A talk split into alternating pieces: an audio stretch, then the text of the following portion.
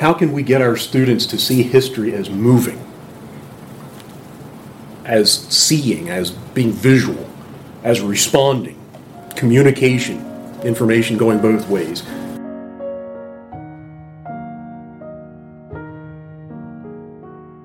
In the dim temple in North Africa, the boy repeated the words, I will hate Romans.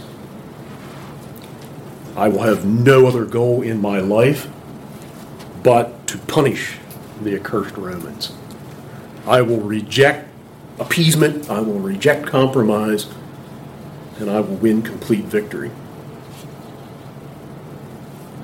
Hannibal was only nine when he clasped his father's hand and repeated those words after his father in that dim temple in Carthage.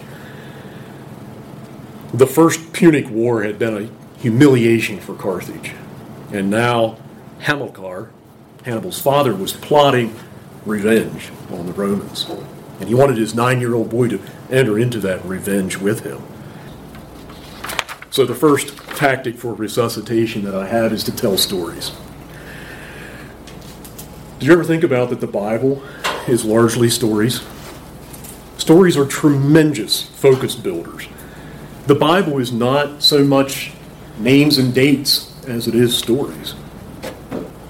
Tell a story, and the chattering and the restlessness fades. Um, the eyes focus. The minds are engaged. The imagination is fired and students are transported back to that threshold of time and they start to hear things and see things and their imagination connects with what you're trying to tell them and so stories are captivating and promote concentration they're entertaining and they fuel excitement one tip that i have found to be exceptionally helpful with telling stories is to make sure that characters have names, even if you don't know their names. Give them names or simplify them down to their primary characteristic and then refer to them in that way through the story. Utilize your voice and your facial expressions and your gestures. Um, use an object or a picture if you can. If you can make those people stick, it'll go a long way into the overall concepts sticking. Um, William Henry Harrison was the only U.S. president, a, formally trained to be a doctor. And the poor guy died 30 days into his term of pneumonia because he refused to wear a top coat to his inauguration and proceeded to give a two hour inaugural address in the rain. Uh, Ulysses S. Grant, the butcher of the Civil War, coincidentally could not stand the sight of blood. So if you can just find snippets of that type of information, those will stick. Use fun mnemonics. A if a picture's worth a thousand words, a mnemonic or a memory device is worth a thousand reviews. I'll just give you one. Who's that? Henry VIII. Henry VIII. And who is behind him? All his wives. His six wives. If you want Henry VIII to stick in your students' minds, Here's a mnemonic I picked up that'll help you remember Henry VIII.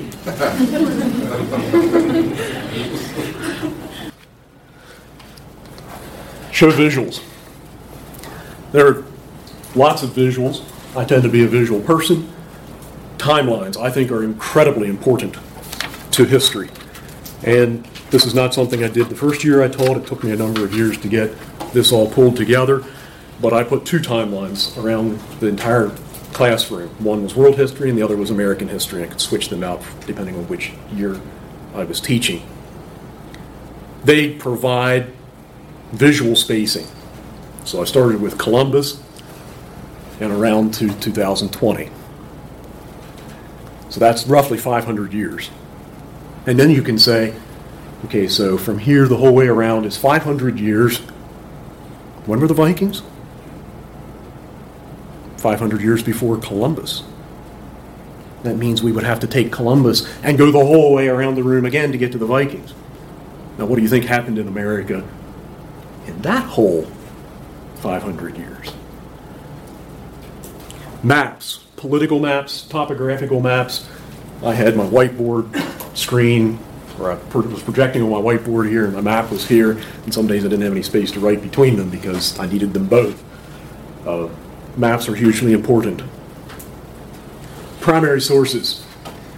One of the benefits of primary sources is that you're not relying on the interpretation of others. You can do a lot of your own interpretation. It also helps put in the historical time context. But keep it brief and interesting. I, I found that it does not work well to read entire book pages of histori- of primary sources. And of course, primary sources don't have to just be text. They can also, some of the photographs are technically primary sources. Keep it brief and interesting. Um, take your eyes off the page and move around while you're reading. Connect with the audience. When you study the Hippocratic Oath, show them a copy. Give them a copy of the Hippocratic Oath. Don't just rely on them to, oh yeah, Hippocratic Oath.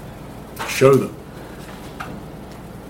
When you study the church creeds, bring in the creeds and show them how they evolved. Spin real life examples. Get your students involved. And there are a couple ways to do this. Involve the students. Use their names in examples. I used this, for example, when we study Hammurabi. So Hammurabi said, um, everybody who commits the same crime should be punished in the same way. Use them in examples. So Jordan does this, and Andrew does this, and I like Jordan because he just gave me a candy bar. And they'll get this sort of sheepish, oh, this Chuck's the teacher's calling on me again. Look, but they love it. And you won't find the, those students daydreaming so quickly. Another place I would use it is the forms of government, like the monarchy and the oligarchy and the um, dictatorship, that cycle of Greek government. So, Tom whispers in all the peasants' ears and he promises them, and you know your students, he promises them this and this, and uh, they'll connect. Help them understand the Inquisition. You know how students like to, or children like to, trump up stories about each other. Show cause and effect. Connect stories to previous stories. How does it affect us today? Imagine how it was. And this can be a tie into composition class, right as if you were there. Write a newspaper article that covers the event that we're studying. What do you think their fears were? How were their fears and concerns different than yours? How are they the same as yours? Keep a historical diary, Oregon Trail diary. What do you think happened today on the Oregon Trail? Take them to a forest and say, now, how would you develop this forest into this may be for a little younger students, but if you were a pioneer and I brought you to this clearing, how would you go about changing it? Where would you get your source of heat? Where would you get your water? Where would you get your food? How would this city have looked 100 years ago, 200 years ago? What would you do and why? And you got to be careful with this. I always tried to steer clear of situations that would put them into um, scenarios where they would would weaken their non-resistance or their morality. And you don't want to put them into a situation and say, soldiers barging through the front door, what would you do? be careful with it. But Oregon Trail, I did this with my students, gave them a list of supplies, how much they weighed, here's your weight limit, what would you take? Or here's the size of the wagon. It's not as big as you think, by the way. How would you fit everything in? Get a big piece of paper, draw it out, and have them try to fit the barrels and trunks in. The Great Depression put them in the situation, some families, in the Dust Bowl, if they could not make their ends meet, if they could not lay up enough supplies for the winter, would literally send their children out. Go try to make money and send it home. Some of those families were never reunited. What would you have done? Would you have run a station on the Underground Railroad? Now that's one where you can can address moral dilemmas head on. What were some of the things that you could have done? But what were some of the things that you couldn't have done? Do hands-on projects.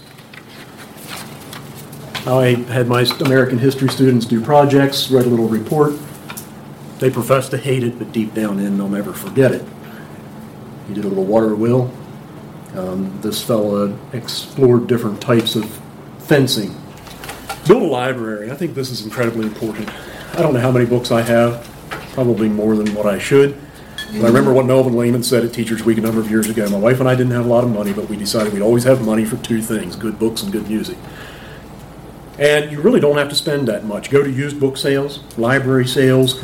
The type of books that are on that list, like from Reader's Digest, National Geographic, are books that people gave other people for Christmas, and the other people say, oh, what am I going to do with this big book of pictures of ancient Egypt? Nice thought, Aunt Matilda. And they get rid of it. And that's a great resource for somebody like me. Hold up pictures of what their uh, different styles of pyramids were.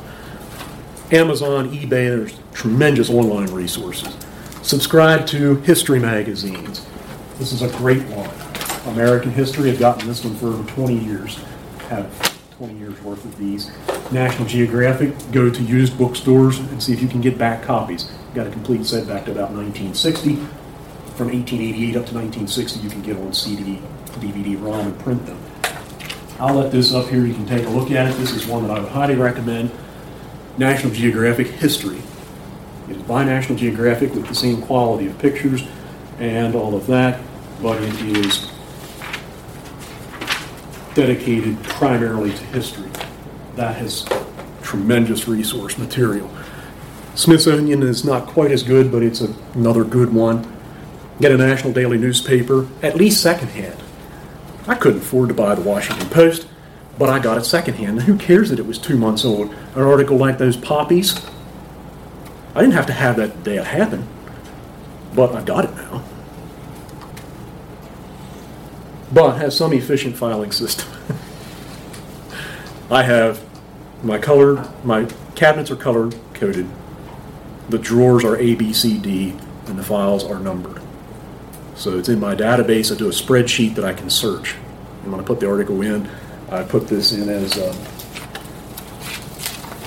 Shipwreck Kelly. So Shipwreck Kelly sat on flagpoles for 45 days at a shot, just simply as part of the excess of the booming 20s.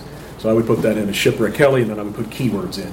Roaring 20s, Shipwreck Kelly, flagpole. And then I could search, and then it would tell me this one was B67. Visit historical places and take pictures. The pictures I've taken over the years visiting Colonial Williamsburg come in wonderfully handy when you study colonial government and when you study the classes. Okay, so here's a picture. Do you think this was uh, upper class, middle class, or lower class? Here's a house. Is this upper class, lower class, middle class? And you're engaging them. And that's where I bought the Valley Forge poster. I got these at the Capitol gift shop. That one at the White House gift shop.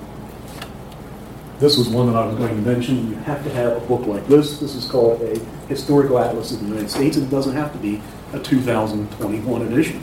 It can be a 1990 edition that you can get cheap. These things brand new are probably 100 bucks.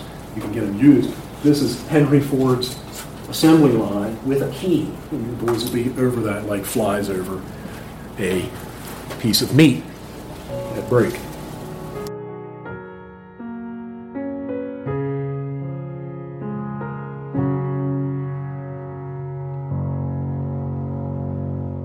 For more free resources that support teaching and learning, visit thedockforlearning.org.